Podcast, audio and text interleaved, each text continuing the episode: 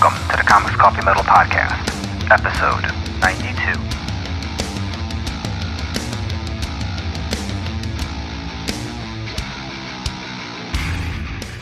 Greetings and welcome to the Comics Coffee Metal Podcast. I'm your host Don Cardenas, and oh boy, it's, it's been it's, it's been a, a rough week, I, I could say. Um, this episode is been rife with technical issues, from the call to just trying to edit, and then uh, just my own voice going out. Um, last Thursday, I did the Paqui Chip Challenge with uh, my buddy Rusty Shackles over on the YouTube live stream, and uh, some of it got caught in my throat. And honestly, at this point, I think I also had something going on because my throat was feeling a little bit raw throughout the day beforehand, anyway. So I think it's just some sort of mixture of that coupled with just my throat not being its best. It, it was all downhill that weekend, and yeah, it's. I'm sure you can hear it now. It's it's not hundred percent. So, and then I'm trying to get everything recorded and out because uh, my guest this week, Tony McMillen, is just a fantastic dude, and uh, I feel real bad that we had a lot of technical issues getting the call going, and uh, I did my best to edit it all together so you don't really notice it. We did a pretty good job of masking everything that was happening, but yeah, I wanted to get back into doing some recommendations and all that, but my my my throat is just not up to speaking much longer than I am now. So uh, I'm just gonna shut the hell up right now and let you enjoy this interview with Tony McMillen. Great guy, awesome creator. Please go check out his books. They're really, really, really fun books. Um, we talk quite a bit about them in the show. So there we go.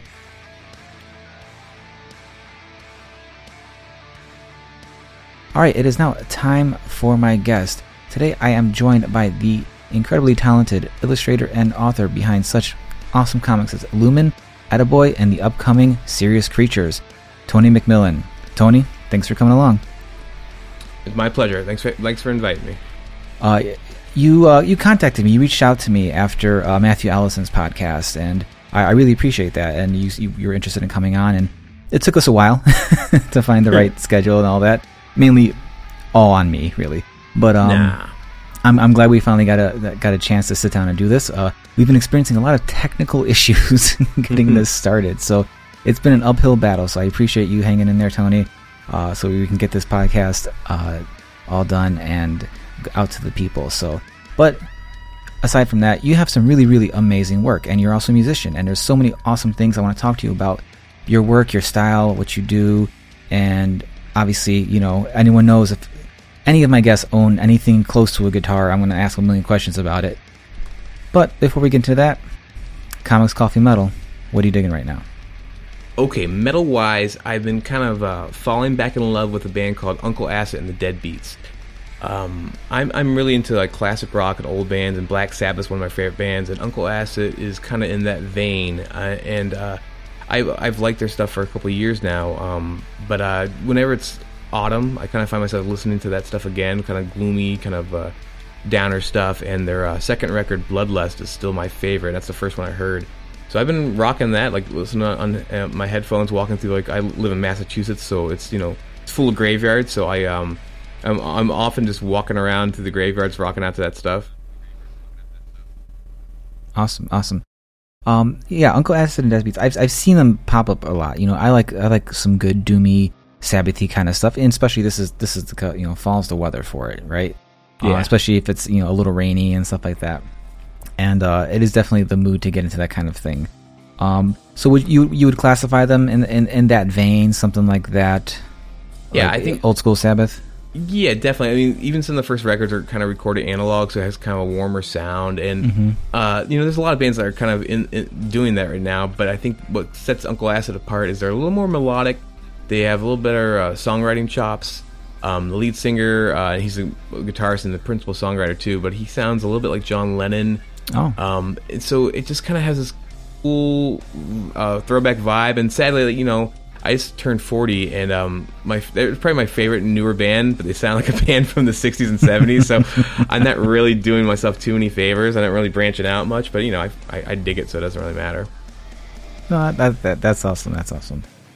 Uh, yeah, I'll have to definitely check them out. Was there is there an album you think I should should I start from the beginning, or just is there something later on in their discography I should jump they're all consistent, I'll say, but Bloodlust, their second album, is is really the the showpiece for me. I, it, I, I always go back to it. I just think it has a great um, great balance of songs, and individual songs are just really hard hitting, and um, I don't think they ever topped it. And it's weird. I, I like they, they remind me of Sabbath in that way too, where um, I like all of Sabbath's records, but I sort of think that if you don't think Paranoid isn't a contender for their best album, you're kind of just fibbing. I think you're trying to be cool.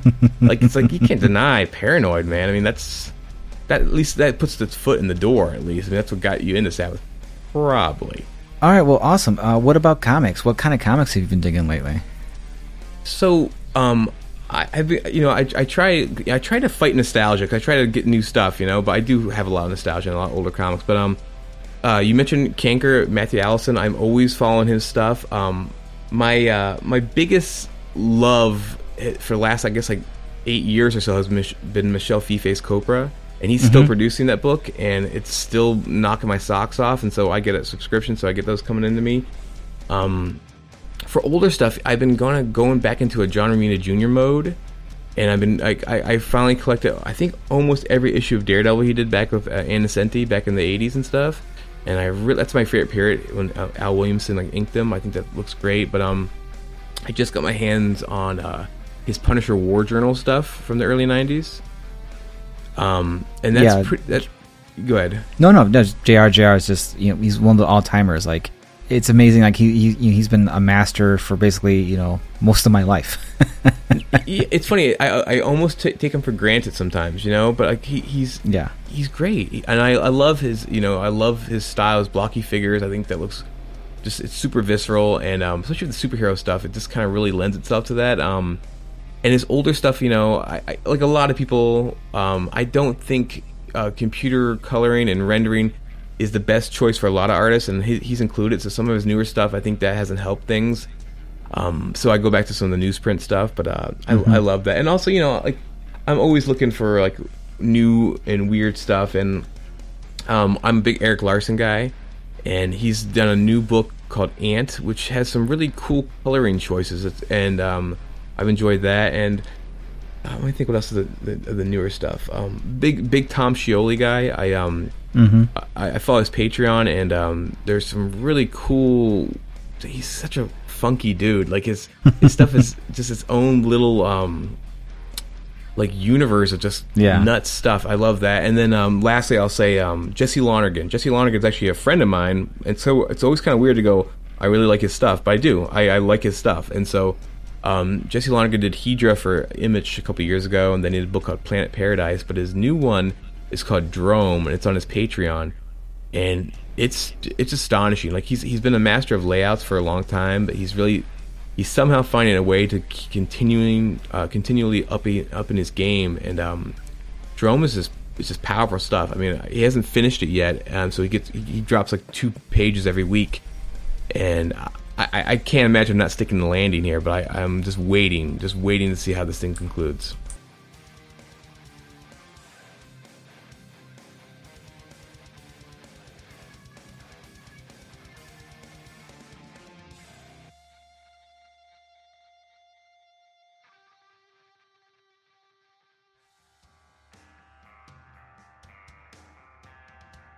Well, yeah, those are all incredibly talented dudes. Uh, I have to ask, with the passing recently of uh, Tom Palmer, who's one of my favorite, who's one of the legendary inkers of all time.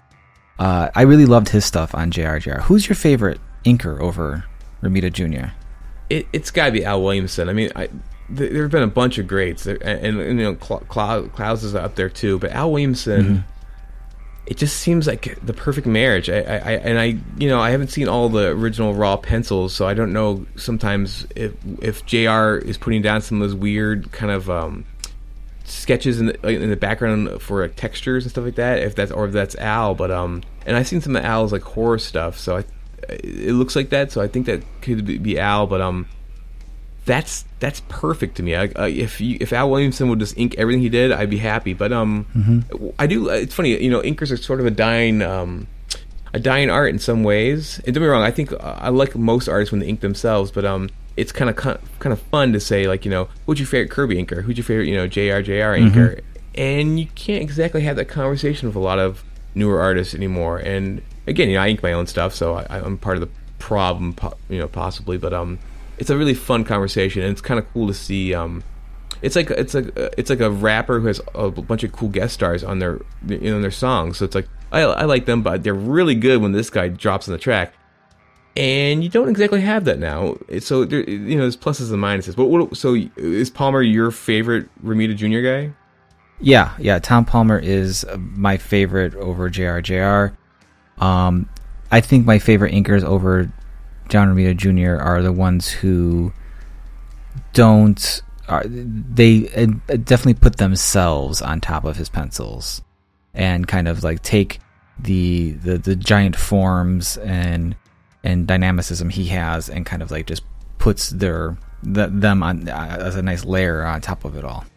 Right. No, that, that, makes a lot of sense because you know if you're going to ink somebody, you you should add something to the mix. Hopefully, you know, yeah. it, it complements it. and I think that does. But um, yeah, you don't you don't want someone just simply replicating what the pencils are. You gotta you gotta add some depth to it. You gotta do do something. Definitely, definitely. Uh, so before we started, you mentioned you had you had a, a nice late night cup of coffee. So, uh, what's your coffee of choice? so, I only start drinking coffee regularly um, uh, about a year ago, and um, I, I, I, like coffee here and here and there, but now it's a, like a daily thing. And so, in the morning, I'll just drink a black coffee, like a breakfast blend, nothing special. But when I want to kind of uh, wine and dine myself, you know, uh, in in I live in near um, Boston. There's this place called Union Square Donuts, and Union Square Donuts has the the finest donuts I've ever had. They have crazy flavors. They they concoct new ones all the time, but the coffee is top notch. And so I, I love a mocha. Um, I love a, a, a, latte. There's like um, it's funny. This one's kind of a hit or miss. They, this place is a great place, but they're uh, cortado, I think they're called. They're like a macchiato with like um, espresso and like milk or something added to it. But um, a cortado, if they do it right, uh, is phenomenal if if it's off, it's a little a little bitter for me. But um, those are kind of my go tos. And it's funny is um, I'm also a fan of uh like coffee beers, and there's this one. It's called like a Gunner's Daughter's Milk Stout, which is like a peanut butter porter or something crazy like that. Um, that's delicious. Awesome, awesome. I'm I'm I'm, I'm surprised to hear that you're kind of uh just recently drinking coffee more, just because uh, as we commiserated a little bit before recording, you know, you you are also a parent of a young one. So I'm, I'm, I'm kudos to you for holding out this long before making coffee like the daily thing. well, it's like you know, I basically I, am a really boring guy. So my my only vice was chocolate milk. I drink a mm-hmm. daily chocolate milk, and so I recently kind of quit that, and I've filled the void with coffee. And um, it's like it's like when I read Dune and I saw like you know Paul getting addicted to um to spice. It's like this happened to me so quickly, and like it's like I know what's happening, but I need I need the spice. This, you know, the coffee got flow. Nice, nice. Yeah, so here I am. Awesome, awesome. Uh, well, you know that that's that's an incredibly apt analogy. I, I, I try. Say. Thank you. Oh, well, uh, on, onto your work. Uh, you you'd sent me a bunch of PDFs to check out, and I was really really uh, taken in with, with your style. It, Thank you. It, it definitely reminded me. Uh, are you familiar with an artist named Claire Connolly? I don't think so. I almost feel like this has come up before, and I should check them out. Uh, tell me what they've done, please. Uh, well, she, she's done a, a, ton of this like mini comics and anthology stuff and all that, but it's not like a one to one. Like, oh wow, it's like your the quality of your your line with hers is it's very like similar. You definitely mm. have different influence because I can see that now you brought the the the, the Fiffe and the and some of the other uh, artists that you're really into. I I can s- pick some of those influences out, and you kind of have right. all mixed in with this really just like you know heavy, just like uh, bleeding brush type of line going on, and like fingerprint smudges and things like that. Uh, it looks like to me, and is is is this something you've um, kind of always drawn? Like this is kind of like the style you've always been kind of gravitated towards, or did you kind of start off a certain way? Because I find that with people who uh, have a, a, unique style such as yours, right? You know, sometimes it's like they they had a very like classical style starting. You know, classical mean like you know more straightforward type of art style, which is fine. You know, I I consider myself kind of straightforward, but you know, as as things get more abstract, things get more you know uh, expression based and, and things like that. Like, yeah, Yeah, Just I a- think I yeah no that makes total sense. Um, so I think when I was a kid, I definitely was like um you know a little baby McFarlane clone, and it was wasn't wasn't good. Um, but that was definitely in there. But my my my biggest influence I think remains Frank Miller, and so there's definitely oh, okay, a through line with him. But um, what happens is I, I I said this before, but basically um, you know the Simpsons and uh Hank Aza- Azaria, the voice actor for it.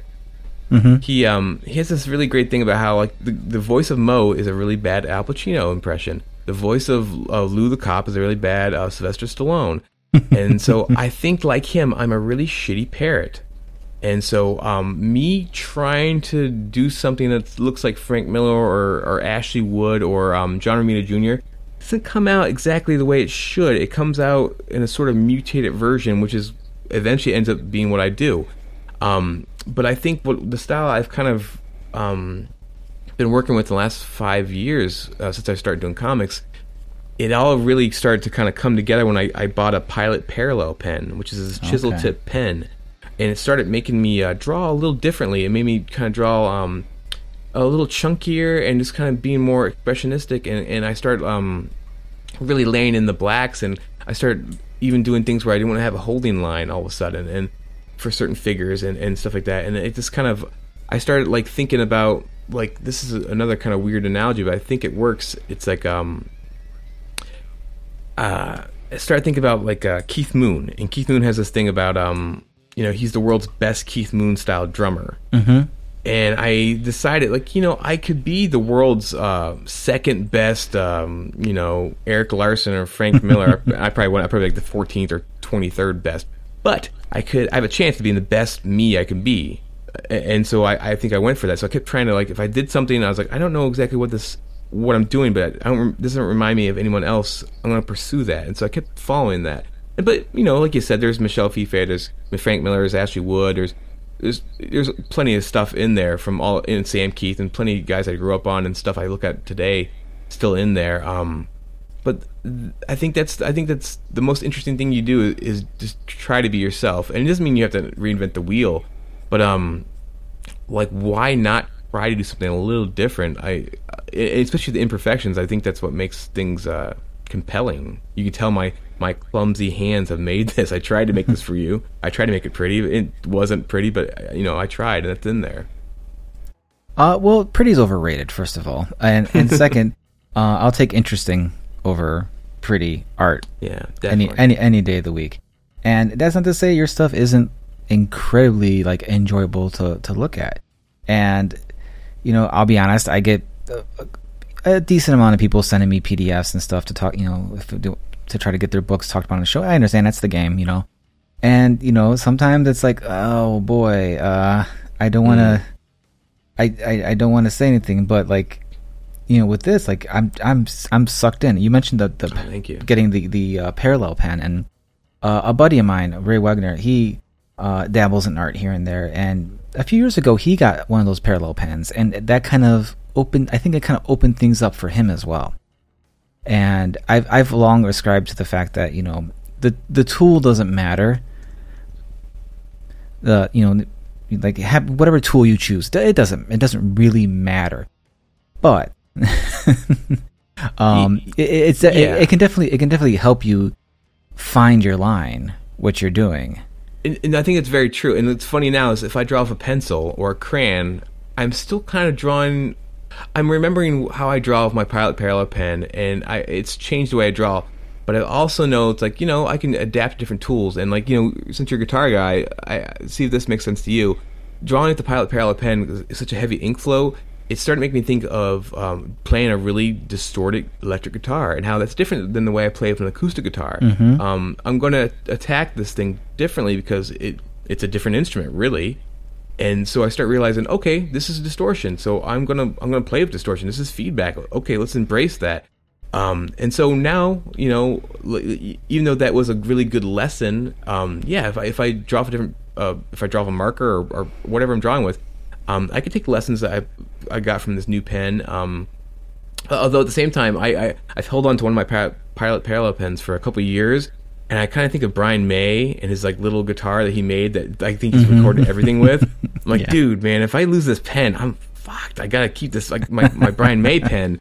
This is important. Um, so hopefully I'm wrong. That's not the case, but we'll see. So uh, I guess you kind of answered one of my uh, questions: whether you work digitally or traditionally, um, because it's I've seen these styles of brushes available digitally and stuff like that. So it was it wasn't a one hundred because it wasn't one hundred percent sure, but looking at a lot of it, you know, up close, I'm like, there's definitely there's definitely some just like you know grit and, and, and flow into it. So whatever tool, if you are using digital tools, there there's some hella good tools. but it sounds like it's all, you're all traditional, aside from like coloring and stuff like that. You, you, you, it. So coloring is still digital, but I'm trying to with my color um, try to approach like watercolor and crayons and more analog type of feel. But um, I'm just I'm honestly not confident enough to do it um, analog because I, I need a few attempts at stuff. So it's still digital, but um, yeah, I, I think um, you know, I- I've I've drawn digitally before and it, it's fun. Um, but what I find with uh, my pen on the paper is that I'm sort of having a a duet with my tools, and I'm, I'm of improvising with whatever happens. If there's a mistake or something I didn't intend, I could try to roll with it, and I don't exactly get that with digital. At least not the way I've done it in the past. So so far, I'm I'm gonna stick around to just drawing on dead trees. I think that's the way to go. Well, I I certainly you know enjoy going the tr- traditional route myself. Uh, for me, though, you know, my workflow kind of demands I I had to be like portable and digital, uh, Mm. and, and stuff like that. But I think the way you color your stuff is is really really really smart.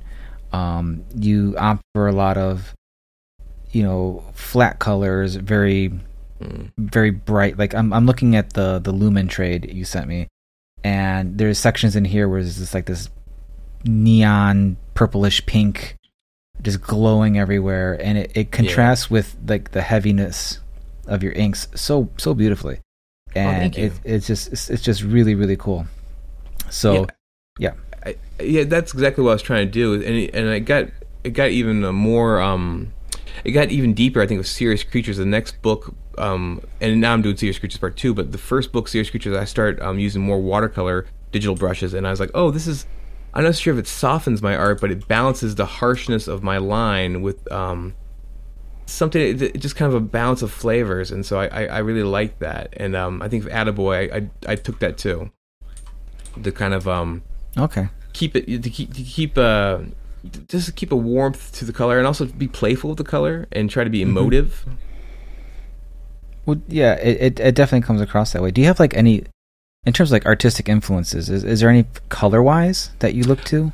Yeah, well, it's funny. Um, Michel Fiffe, um, I I do love his line work and I love his storytelling and all that stuff. But um, his color I think is really um outstanding, and I took a lot from that. Um, just little, tricks where, which you know, he, he didn't invent some of these things, but he really showcased like, oh, if you have a room full of people, maybe just color the people that are important sometimes, or or you know, you, can do a um a splash of kind of a garish pink on top of a cooler color, and it, it sort of shows the emotion of the characters and Tom Scioli's another guy who um color coloring influence. But the biggest coloring influence I have is Lynn Varley. Lynn Varley's uh, her stuff from Dark Knight Returns. I read that as a little kid, and I would constantly go back to it. I was like, this is the the high watermark for me. I mean, I just I don't know. She had this alchemy of um, it just it's it's just so striking and beautiful and and strong and and, and th- that work it bordered on garish sometimes, but it just kind of always s- just just coasted by. It was just just right. And I'll say um, a, a more recent coloring influence, uh, especially with Serious Creatures, because it's about horror, um, special like horror movies. Um, Basil Gogos, his, his um, paintings for um, Famous Monsters magazines, and he did like the the Rob Zombie's uh, his first album, Hellbilly Deluxe. He did the album cover, and his big thing was he'd take a figure, usually like a Dracula or some famous monster, but he would um he put sort of like oil slick rainbow colors all over the figure, and he'd do it just right where it's like, well, there's green, blue, yellow, but it kind of works. I don't know why this works, but this works, and so I try to, whenever possible, do that. And um, I don't know. I, I I love color. Colors. I love doing all the steps of making a comic book, but um, coloring is the most relaxed in a way because I feel like because it's digital, I can um, I can screw up a million times, but also um, it's just kind of just kind of fun. I'm just I'm just playing around and we'll see what happens. There's no there's no stress. Awesome, awesome. Well, since since the name's come up a few times, uh, let's get into it. Uh, can you tell us about uh, Serious Creatures? What's what's the what's the log line everyone should be checking out? Okay, so Serious Creatures um, is the story of a teenage special effects artist named Bobby Feckle who was growing up and working in Hollywood in the 1970s, 80s, and 90s. And so basically, we meet Bobby Feckle at age 14, and he wanders onto the set of a, a shark movie that's being filmed that's not Jaws, it's called Finn in our world. But basically, Bobby starts becoming, um, at age 14, an apprentice for a special effects guy named Jack Barber. And they have a front row seat to the blockbuster revolution of film and the special effect industry, which like leading the way. And so the whole book is sort of this um, coming of age, sort of like Boogie Nights or Goodfellas, but about special effects guys. Okay. And so I- I did the first six, six issues um, have been collected, and that's all together already, and you can get that at my shop. But now I'm doing the last six issues um, to kind of finish up the story. And so this whole saga is um, loosely based on the legend of Rob Bottin, who's the guy who did the special effects for The Thing and uh, and The Howling and Legend stuff like that. And Rob Bottin was 14 when he started working in the industry. He was actually uh, 14 on the age, on the set of Star Wars. He played one of the um, the band guys in the Mos Eisley Cantina. He's because he's a really tall kid. He was on set. Um, you know, they're doing this Mos Eisley, all the different space creatures and stuff like that. And in between takes, this guy walks up to him and goes, "Hey, so what do you think? You know, you're young. You know, what do you, what do you think?" And Rob Bottin was like, "I think it's kind of silly. I think it's kind of goofy. I think people are gonna laugh at this. It's kind of dorky." And the guy was like, "Okay," nodded his head and walked off. And then uh, Rick Baker, his uh, mentor, was like, "Hey, what did George want?" And Rob was like, "Who's George?" And that was George Lucas, and that was the director, and that was Rob Bottin's first time on set in Hollywood. Oh, Uh, and I was like, I was like, I was like, that's that's that's the story right there. Like, that's amazing. Um, so that was one of the direct inspirations for me to do this comic. Awesome, awesome. That that that, that definitely uh, appeals to me. I, I, you know, as we stated before, we're, we're the same age, so you know we have a lot of those same uh, milestones. And when you said Rob I'm like, I know exactly who that is. Like that's you know, you know, eh, the legend, absolute legend. So uh, framing a story in that, and especially like you know, as we've talked about your art style and all that, that seems really, really, really, really cool. Uh, so pe people can find that at the first trade at your shop. Is it available just in print or digital? Um, it's available both ways. Yeah. Okay, okay. And uh, the uh, the second issue, is there a planned release schedule or is it kind of like Yeah, well, there's a plan. Hopefully, the plan works. But the plan is basically um, monthly-ish, starting in October, near, near the end of October, so before Halloween. And um, I think I could keep the schedule. I, I'm pretty good at keeping things um, monthly or like 40 days in between. I've done it before, single issues. Um, so that's that's the plan. And like you know, the issues I'm I'm working on now. Issue one's done, or issue seven's done, and issue eight is coming along. And I I don't know. I, I I'm very excited. I think it's, it's some of my best work. you know what that release date? Uh, it gives people plenty of chance to go and check out the first trade, the first uh, few issues, and get caught up before it's time to jump right back into that world. Yeah, that, that's what I'm hoping. And I've seen a lot of people do that, where they, they they buy a subscription to the new issues, and they also buy the first trade. I'm like, that's the way that's the way to do it. Well, I'll make sure there's links to all that in the show notes. Um, and as promised, uh, I, I got to ask, you're a musician. Um, you could say that, yeah. You could say that. well, uh, in prep for the show, you know, I usually ask for like a headshot from the guest and all that. You sent me a uh, pretty cool photo of you with a guitar. Right. Um, and so I, I, I, you know, I, I have to ask you, how long you been playing? What's, what's your, uh, what's your gear look situation looking like? Okay, so I've been playing for uh, since age 17, 16, really, or maybe even 15, 15 or 16. Um, and I've been in bands and whatnot, but I'm also really, um, I'm not a technically gifted player. And also, um, back in my band days, um, my drummer had all our PA system. So what I have now, um, I have a, a little orange amp, uh, and I have the little uh, micro terror, and I really, really enjoy that. It sounds so colossal, even though it's so small. I can't get over how tiny it is, but how big it sounds. Um, but I, the funny thing is, this is only the second amp I've ever bought myself, and I'm 40 years old. So I had, a, I, I had um, a Peavey Rage for um, Okay. forever, and then the Rage died, and it's sadly, it, it finally, it finally bit the dust. But um, you know, in between playing gigs, I would always use someone else's amp or rig or whatever, and um, I got pretty spoiled.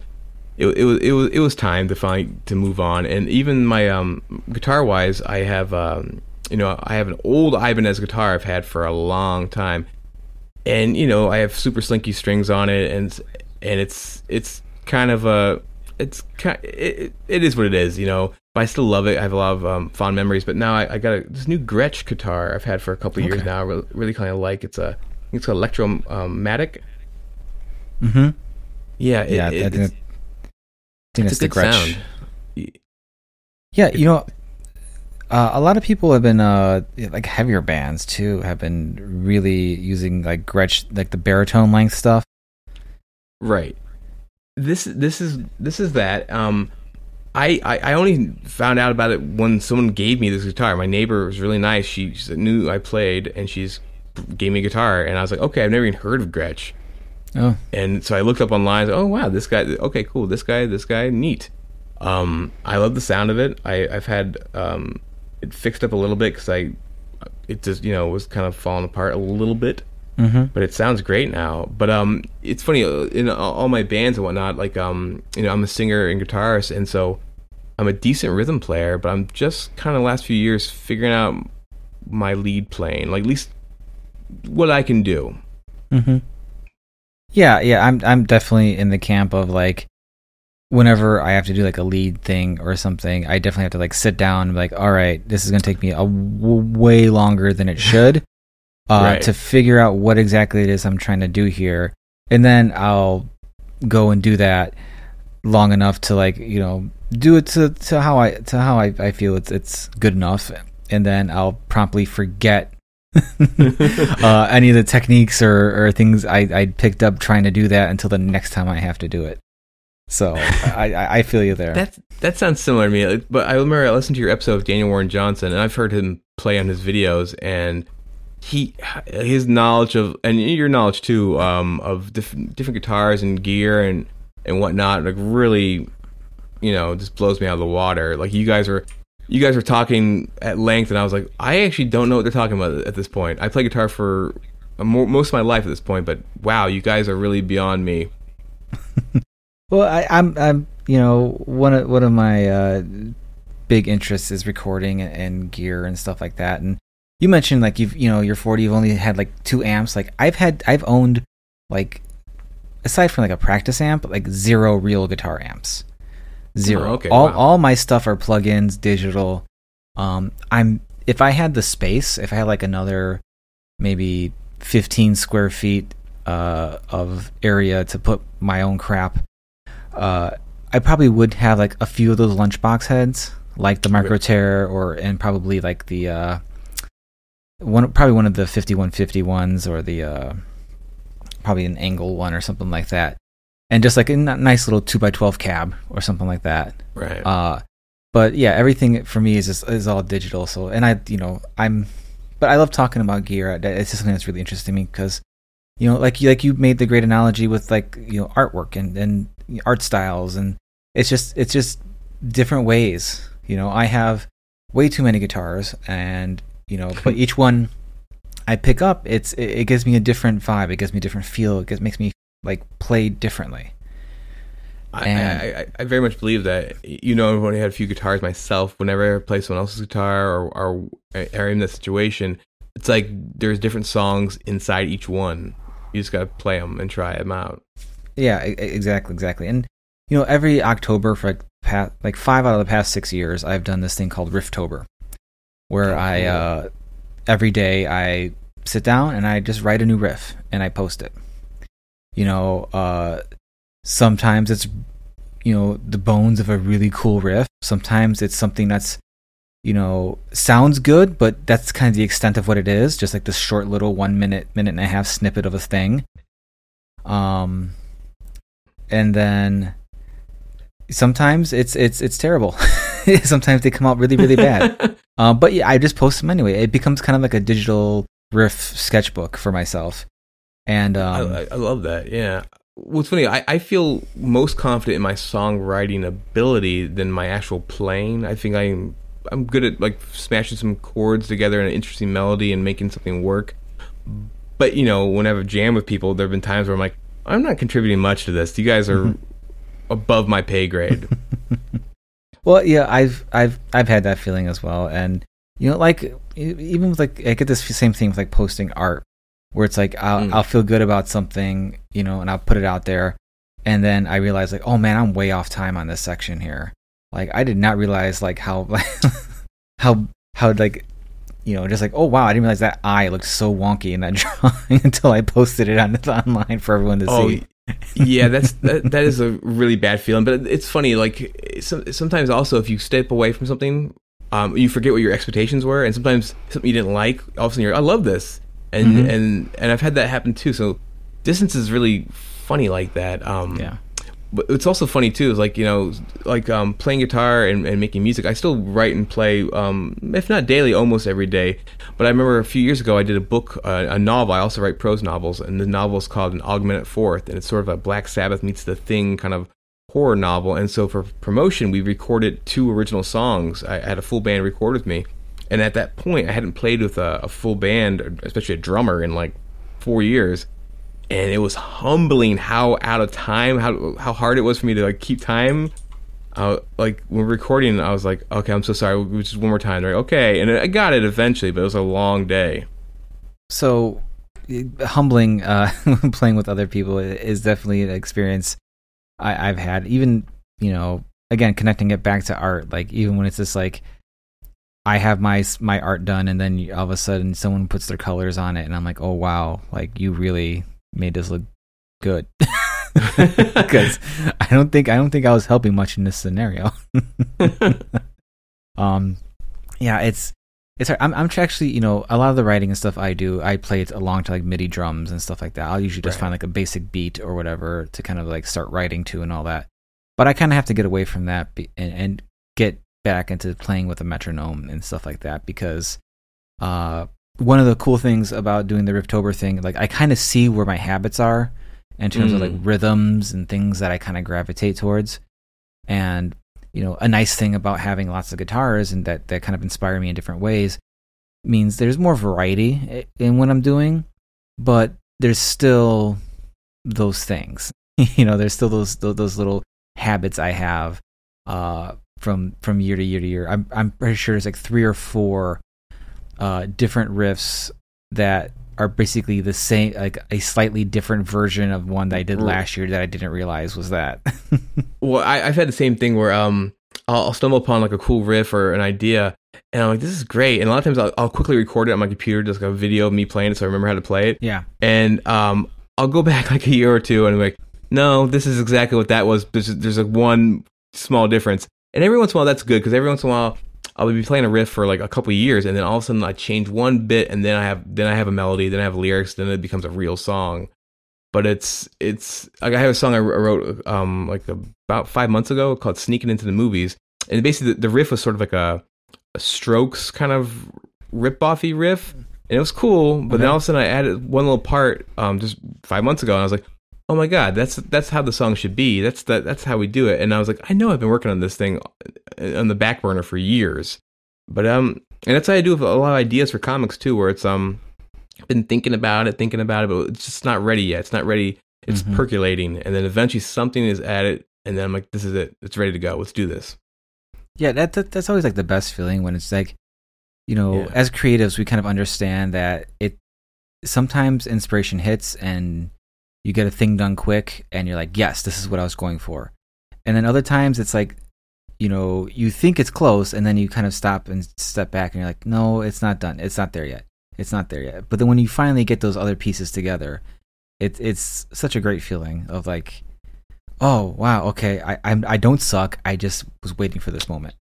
no, ex- exactly. It's really gratifying. It's a jigsaw falling into place. Um, it, it's but you know I, I live for that and you know sometimes it's a long wait so i try to have a few things going at once so when one thing's ready to go it's okay if the other three things aren't because i'm still busy Um, but it, yeah, like you said, that eureka moment. It's it's it's a weird relationship sort of thing. Like you know, you have their initial like, oh, um, you fall in love with an idea, and then maybe it cools because you have to kind of think about it and figure out some some of the problems, and then eventually when you when you do put it all together, it's like, oh my god, we're gonna get married. This this idea is great. This this can go on forever, but it just takes a while to get there. You Yeah. got to move in first. You got to move in. You got to figure out what their parents are like. It's a, it's a whole process. Yeah, exactly. And I think I think also sometimes you got to uh you got you got to kind of give things time even if it seems like it's fully formed. Like there is a there's a drawing I did not too long ago. Uh basically there's a thing going around where people, you know, um this awesome artist Skylar Partridge she uh you know started this whole thing where um uh, Skylar Partridge started this thing where she, you know she created her own like slasher persona and she drew herself and stuff like that. So I'm like, you Mm. know what, that that's that'd be a fun. What, what would mine be? You know, and naturally mine would be like you know a guitar tech out for revenge or something like that with like a barbed wire wrapped flying V or something like that.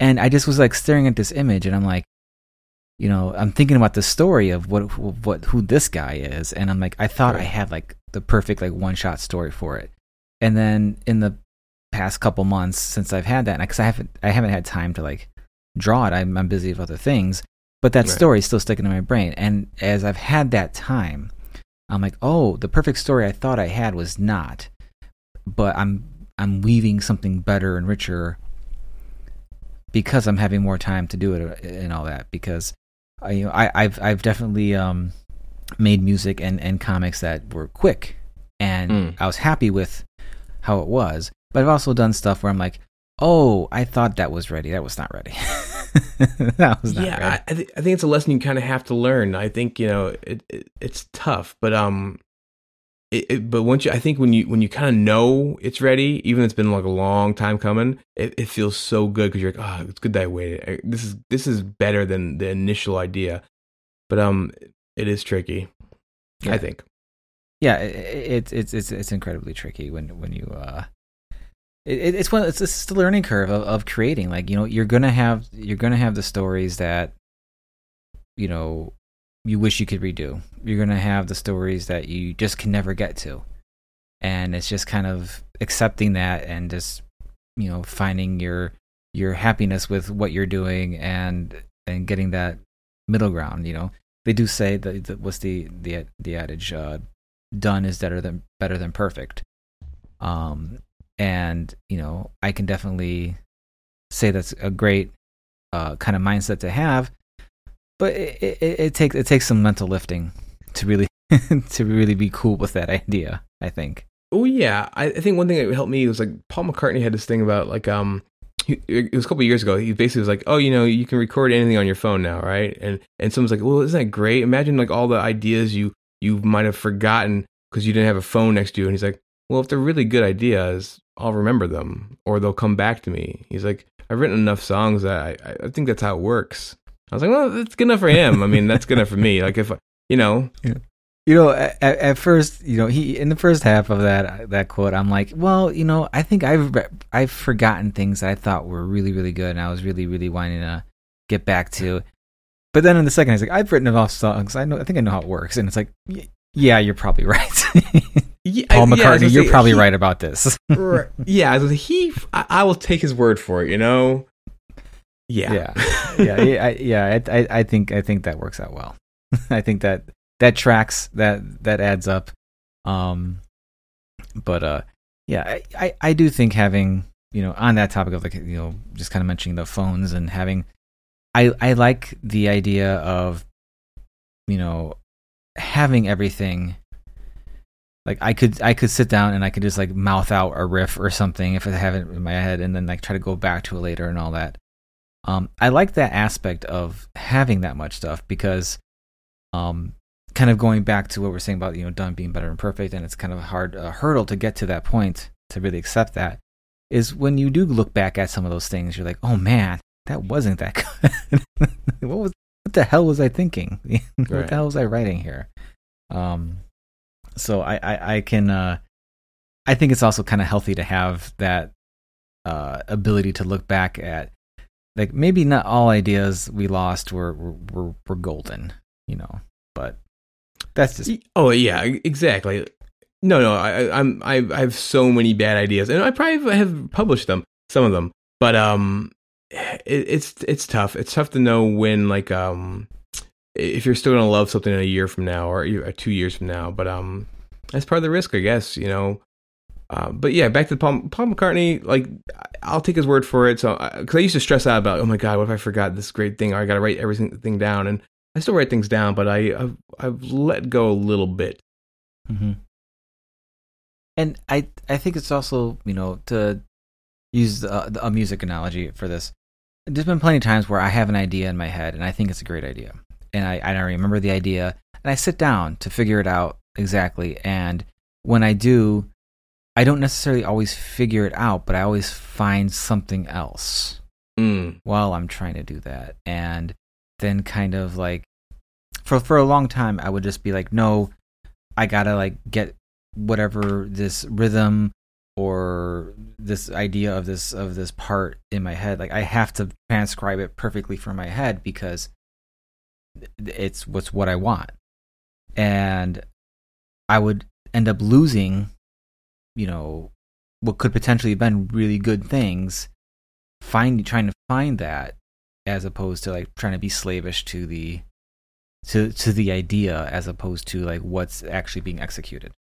No, I, I totally relate to that. And I think in the last f- four or five years, I've really come to accept like, um, be grateful for the things you do find, and maybe that that's fine to pursue those. It's um, it, like you said, it's great to start with a, a plan, but if the plan isn't working or you find something else that's just as compelling, sure, then throw the plan away. Just go for something something different. Um, and it happens a lot, you know, um, playing guitar this- or or drawing. Um, there's plenty of times where I just kind of uh stumble and then all of a sudden I'm like, oh, this is this is a cool little off road. Where's this going? And then Mhm. then I'll either forget where I was going originally or just kind of go, no, I'm fine doing this. I love that, and it's a good feeling. It's a really good feeling to go like, I don't know what's going to happen, but I trust that I'll know when to turn back and when to keep going. Yeah, yeah, for sure. Uh so you know, something uh a lot of people I talk to aren't parents themselves. So I I don't get to ask this question a lot, but um what what does your work schedule look like as a parent? Like what what do you how do you manage being dad uh if you have other, you know, in other jobs or whatever? Like what what's your balance look like with that and then trying to get your your creative work done? So I'm really lucky. I'm really lucky in a lot of ways. So um, I have a three year old daughter. Um, I um, I have a great partner, my wife. Um, you know, we work on things together, so I can rely on her too. And also, I work from home. I have a day job, and so um, my daughter does go to daycare. Um, and there are times when she didn't, especially when like the pandemic 1st hit. Mhm. Um, she was at home with us, and that was that was that was tough in a lot of ways. But um, luckily, uh, my daughter goes to daycare and basically we, we me and my wife we try to make it 50-50 so we try to switch off and so my job is pretty lax. It's an office job and i used to you know i used to have a lot a lot harder jobs physically and, and, and mentally. So i'm really lucky to have this job where basically if i wake up early enough i can get some drawing done.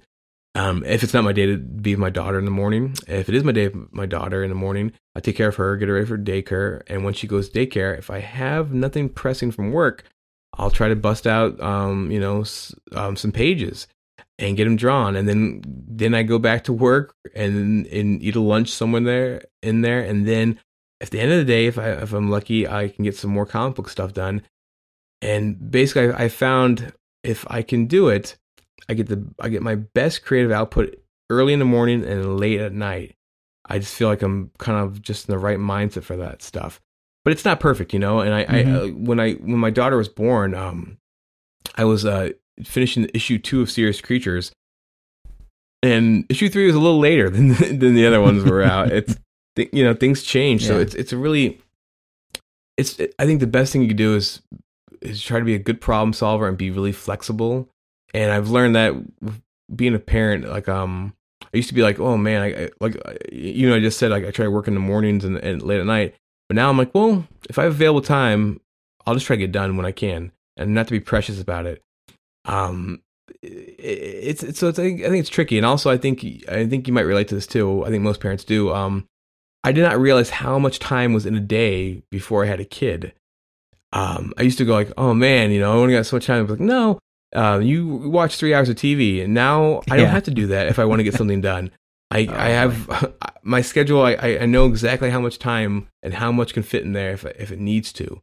Mhm. Um, but but you know it, it it's it's a, it's a fun wrinkle because I you know I love my kid and she's a lot of fun, and also she like um what's fun now she's getting old enough she actually likes looking at my comics. Mhm. like she uh, she likes Attaboy she loves Attaboy and um that's neat. And I, I'm not gonna force anything on her but it's kind of cool to think that uh she, you know she's a pretty honest person. She she tells me she hates things I do all the time like food I make her and whatnot but if she likes something I've drawn I'm like okay maybe there's something to it. Yeah it's i i definitely uh can you know I, I I definitely know that feeling. You know my my kids so much with the the art aspect. Um a lot of stuff i end up drawing it's like okay you're not supposed to see this kind of stuff yet.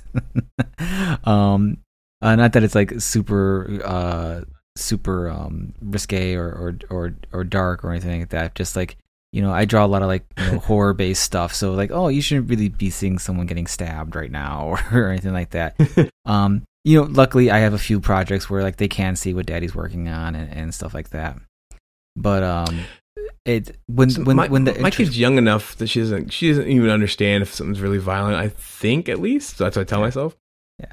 Over you three three three is around where it's like, okay, well maybe they might remember this when they're older. right. The permanent Uh, record starts. That's a good point. Yeah. yeah um but uh you know my daughter really really loves uh you know godzilla a- a- and and all that Nice. and you know she's six and um you know she hasn't you know sat down to watch much of the movies uh one day randomly we just started watching godzilla versus uh Hedorah and Mm. which is like the trippiest godzilla movie uh but it's like but she was she was down to watch i'm like okay let's watch it but i have a bunch of godzilla vinyls uh, oh. Oh, so it- she she's grabbing them. Oh, oh yeah, she loves. She knows them all. She knows Godzilla. She knows Millennium Godzilla. She knows Burning Godzilla. She knows God, Shin Godzilla form. You know, uh, form one, form two. Uh, Shin's she- fun because the eyes are so googly and, and stuff like oh, that. I I love yeah the the the second form. I I love. Yeah. I what do they call him? Uh, Kamata Kun, I think. Kamata Kun is the uh, the affectionate term they give him in Japan. what does that actually mean? You know? Yeah, I don't know what Kamata Kun means, but it, it it's it the, that version of Shin Godzilla is definitely taken a foothold in in the culture. There's like these little fuzzy slippers with him uh, that, I, that I really want to get. Um, yeah, that sounds great. but yeah, yeah, she you know when, when she shows a huge interest in that and like you know superhero stuff from time to time, and and you know my son, he's definitely uh you know they obviously all love coming in and like you know playing my guitars. They won't let me play my guitars. So I'm always envious whenever I see like dads playing like jamming out and the kids are rocking out and stuff and I'm like Right. I get I, I you know they get in the mood for that like maybe like once a month. Other times it's like no daddy stop. you know, it's like you know and I, I'm I'm not trying to play like any like death metal with them and stuff. You know Right. I'll I'll, play, I'll play something fun or whatever. But yeah, usually they just want to like you know they're they're like their dad. They're like me where they see something they enjoy doing and they kind of want to do it. So it's not it's not like I'm, they don't want to sit back and watch me play guitar. They want to do no, it that, themselves that's great. they don't want to sit there and watch me draw they want to draw on my tablet as well you know it's they want to they want to do the thing um so i can understand that that aspect of it but yeah I, I appreciate what you say about just trying to find where you can do it you know for me I know i really have to give myself structure and with two kids and and you know just life being what it is uh it's very difficult to maintain that but early mornings late nights that's you know that that seems to be the go-to where you know when when no one's awake is is when Yeah, is usually the kinda- best time to get things done It's kind of fun to lurk around and get a bunch of stuff done, and it's sort of like a hidden little secret thing. I don't know. It's, there's Yeah. something to it. I think. yeah and and my son you know he he just turned 3 and uh you know in our in our state he's uh eligible for preschool now so he can kind of like start whenever Um, Right. We're not immediately going to put him in just because there's a whole lot of like logistical issues and like the timing of when he would go into kindergarten. Basically, I we'd want to put our kid in the preschool for like two and a half years until he's able to Gotcha. go into kindergarten. Um, because you know, uh, through through definitely not my genetics, he's he's a pretty smart kid. He- you know, he's reading things, he's writing things, and he's he knows all the ABCs and is he can count up pretty high, and he's, he's awesome. spelling words and stuff. So it's like, you know, wow, okay, I don't know where you, you can get that from me, but like I don't want you to be bored in school, kid, either. So like we're we're trying to figure that out. But the the point I bring that up is just because I'm kind of excited about him eventually going and having a couple hours in the house Oh, where it's sure. just where it's just you know, and my wife works from home now. Um, since the pandemic started, and just kind of like, oh, a couple hours, it's just gonna be us working, you know, in the in in, in the house together. So it's like that's kind of something I'm looking forward to That's the even dream. Though emotionally I know I'll probably be a wreck and going off to school and all that, but uh, you know that that's that's that's the uh, the bittersweetness of uh, being a parent. Like you you enj- you crave that time where it's just you and you're and you don't have to worry about the kids and stuff like that. And then uh, when they're gone, you're like, what are they doing? Oh, it, it happens every time. Exactly. I'm like, oh, I miss them. I don't know. Like, oh my Yeah. god, just just just enjoy this time alone while you have it. I don't know. Yeah. I mean, I I, I was kind of used to a little bit with, with my daughter because you know they were spaced far enough apart to where she was still doing she was doing some preschool stuff while me before he showed up, and so there was definitely those like, oh wow, I I am responsible for no one but myself right now. what, what am I gonna do? Um, so, and you, you did kind of you know touch on the fact that you know you know as a parent you realize how long a day truly is, and the amount of times my wife and I have lamented about like what do we do free time when we were younger? Oh, like, uh, like Yeah, I, I feel like I there, yeah, I feel like there's years I just wasted doing nothing. Uh, Yeah. Years worth of of stuff I could have done. So many Property Brothers episodes just that did not need to be watched. You know, it just it's just oh my god. Um. So yeah, it's definitely uh, it's definitely an eye opener. But you know, it's if if if my kids, you know, help me get my shit together and be more productive, then you know, I'll take it. yeah, I mean, I, I think having kids is all about gr- making you grow up, basically. In some ways, somewhere around, you still should have lots of fun. I think you do, but um, that's what I'm learning. I'm learning like, yeah, I I gotta be better at scheduling. Gotta be better at, at just um managing stuff. Yeah, for sure, for sure, for sure. Oh. Well, you know, Tony, it's been an absolute blast talking to you. Um, Oh, same. hopefully no one's noticed too much, but there's been like a ton of technical issues. Oh, I swear this episode is cursed. what happened now? Uh, my my i my iPad sketchboard just randomly fell off the desk for some reason right now. Um, it wasn't even next to it. Uh, I don't know what's going on, but we've been having so many weird audio dropouts and all that, and uh, it's just it's been it's been an insane amount of just weird issues popping up. But Tony, it's been so awesome talking to you.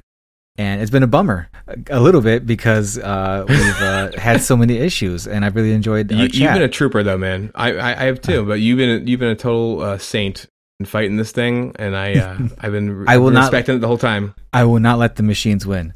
Um, but you know, uh, we'll we'll definitely have to do this again. Hopefully, with better Yeah. technical results. Um, but right now, uh, let everyone know where they can find your stuff online, where they can find you online.